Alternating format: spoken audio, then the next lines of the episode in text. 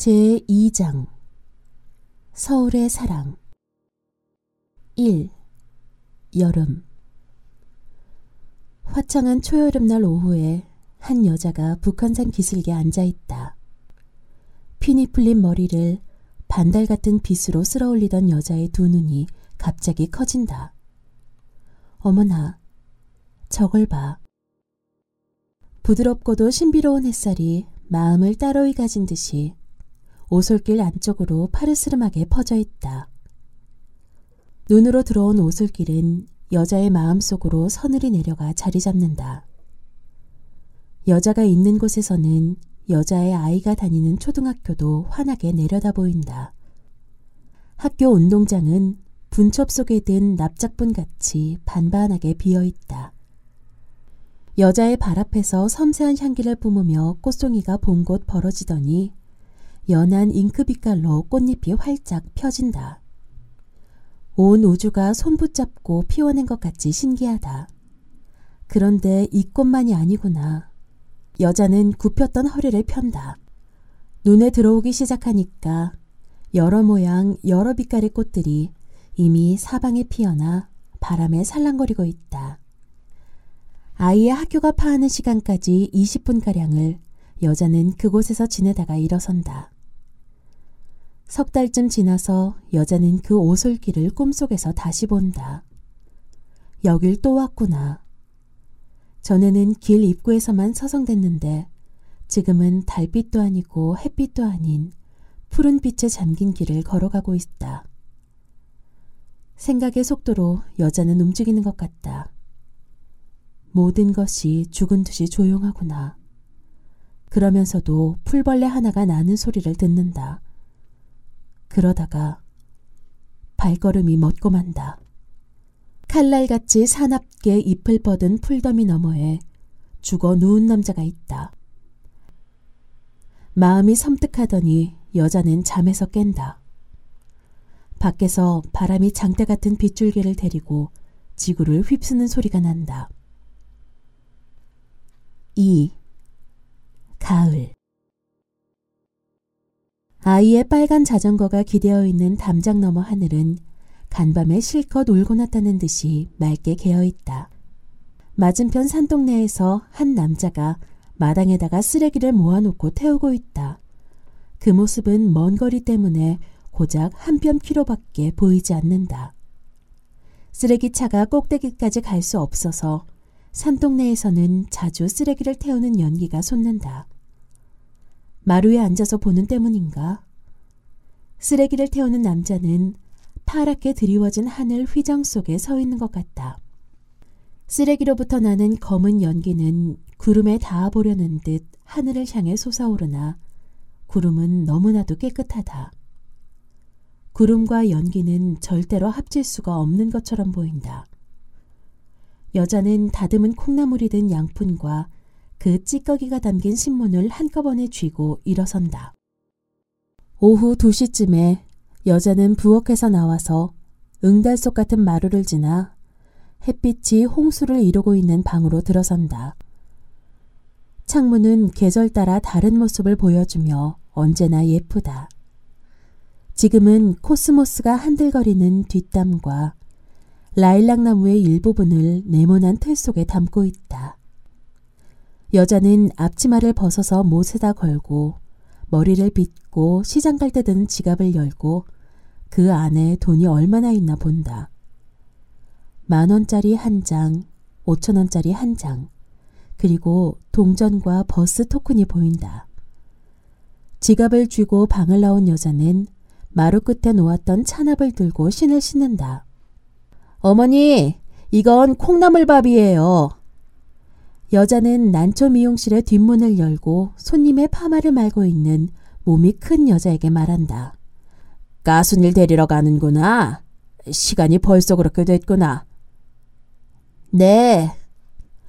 여자는 함부로 널려 있는 잡지와 신문들을 한 군데 모아놓고 머리카락이 떨어져 있는 바닥도 쓸어 놓는다. 여자는 들어올 때는 미용실 뒷문으로 들어왔으나 나올 때는 앞문으로 나온다. 미용실은 여자의 집 문간방이었는데 도로 확장으로 집이 길가로 나앉게 되자 2년 전에 개축해서 미용실이 되었다.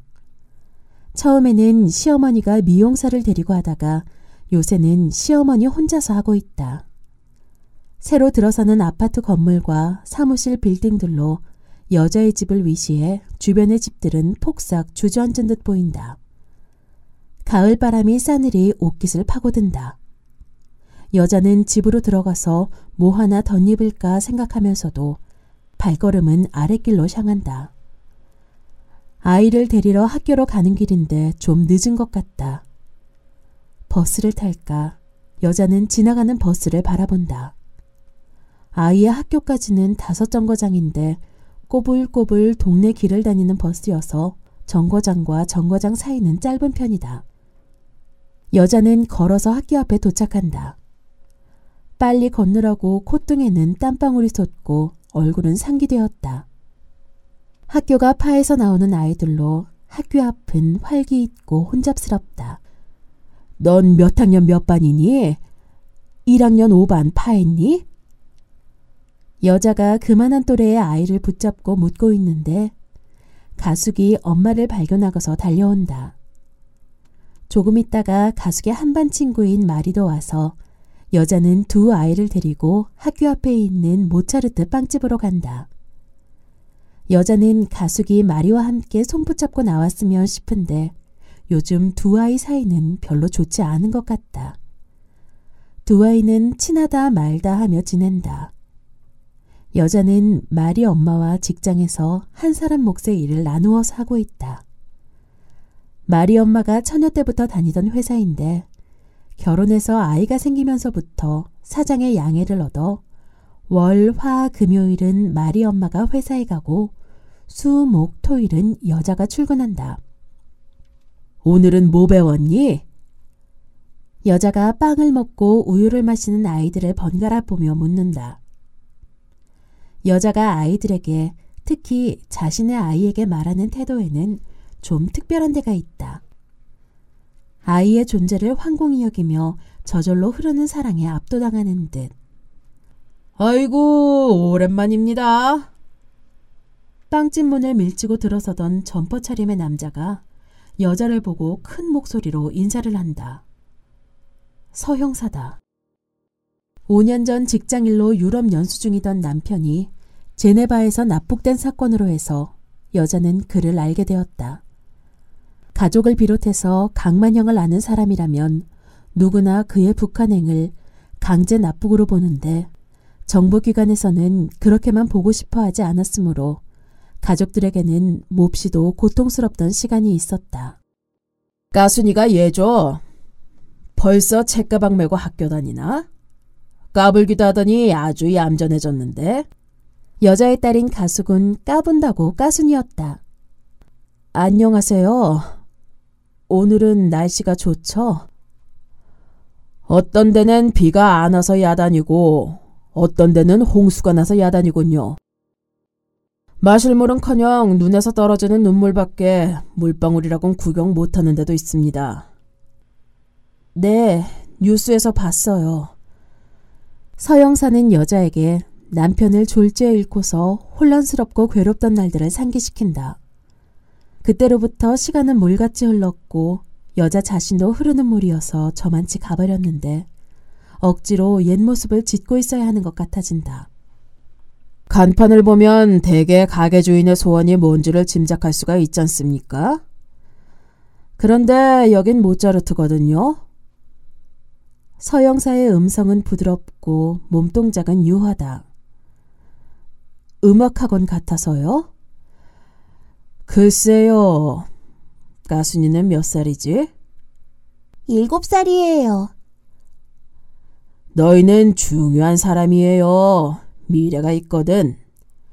서영사는 두 아이의 어깨를 한 번씩 짚어주고는 카운터 쪽으로 가서 주인 여자와 무슨 얘기를 나눈다.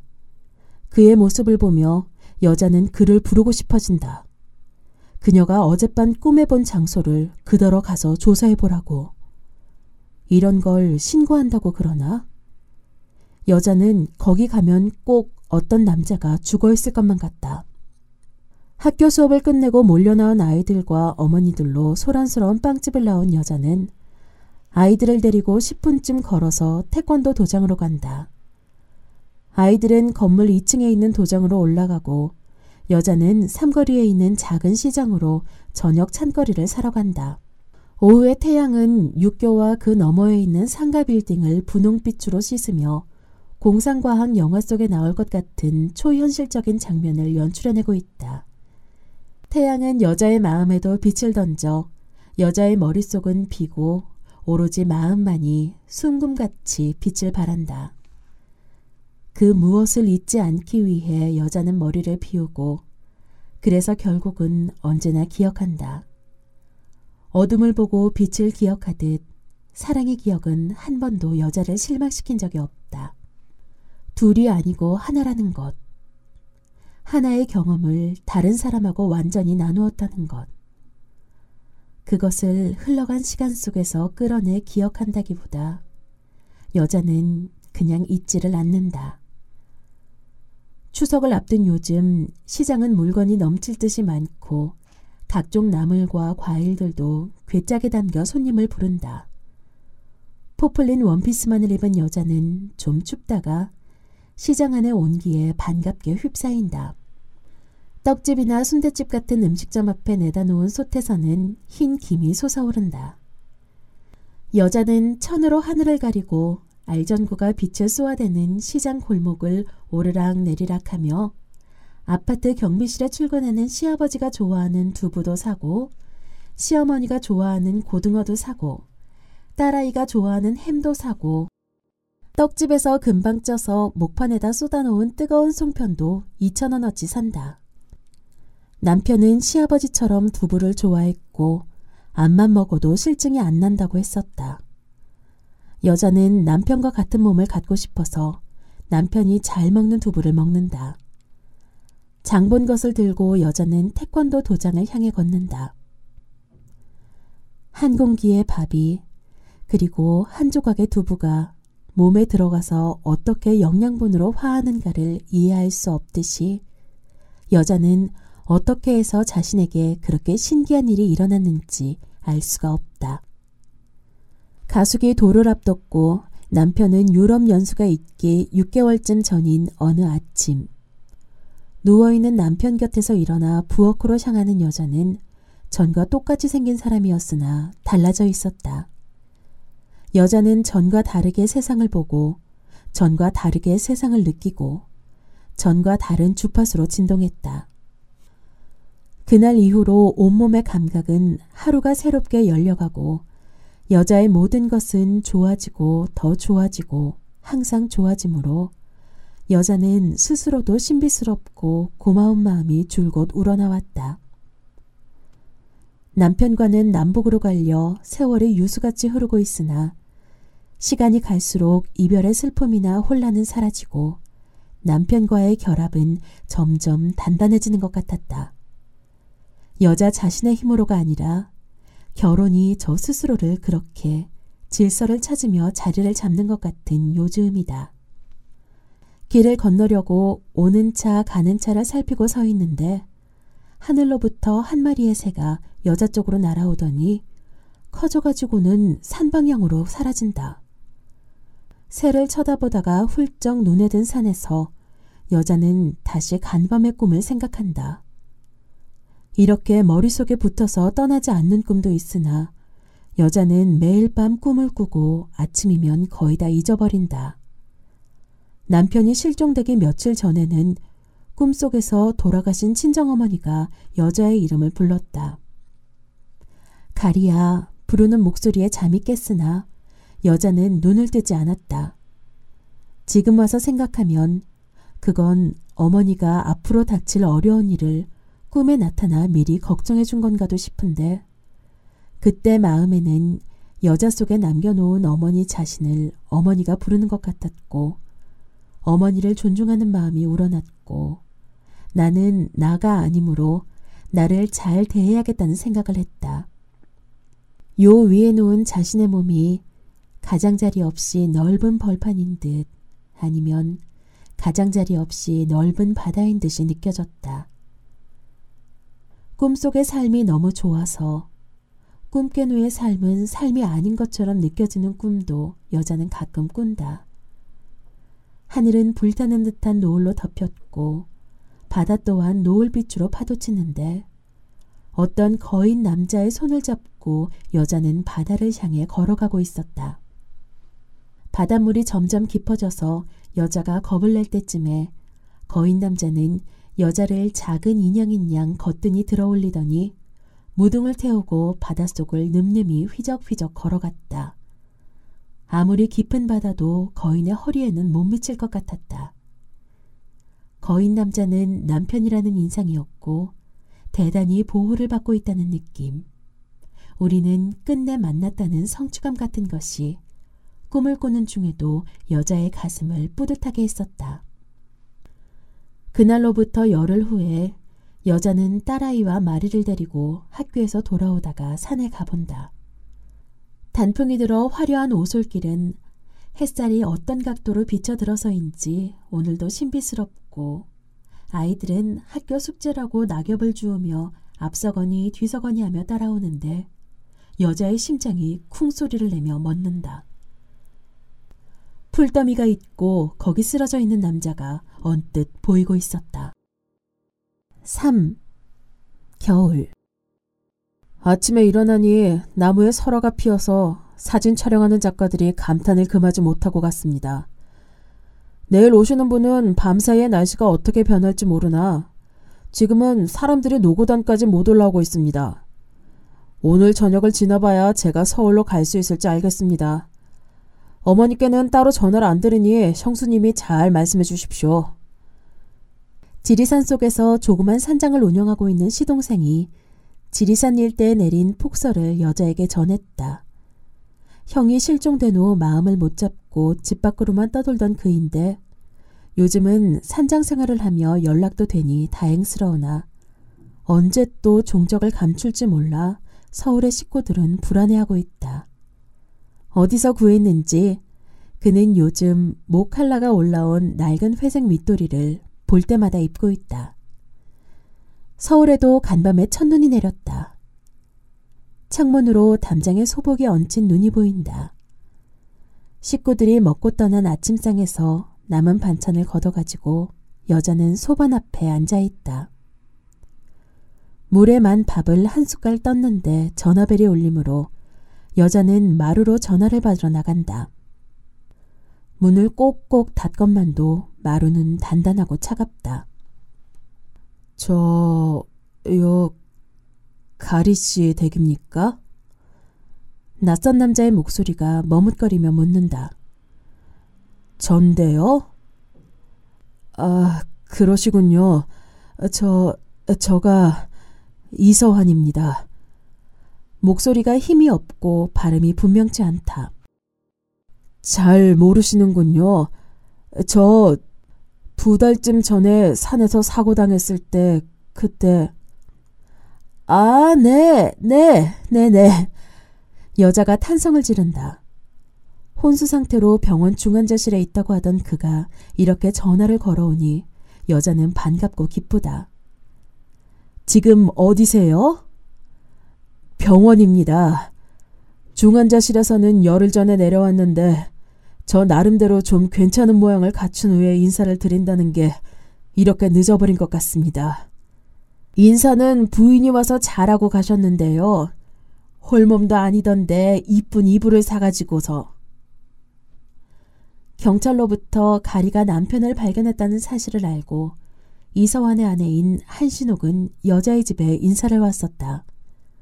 그녀는 봉고탄 배를 하고 초췌한 얼굴로 이 은혜를 두고두고 갚겠다는 말만 몇 번씩 하다가 갔다.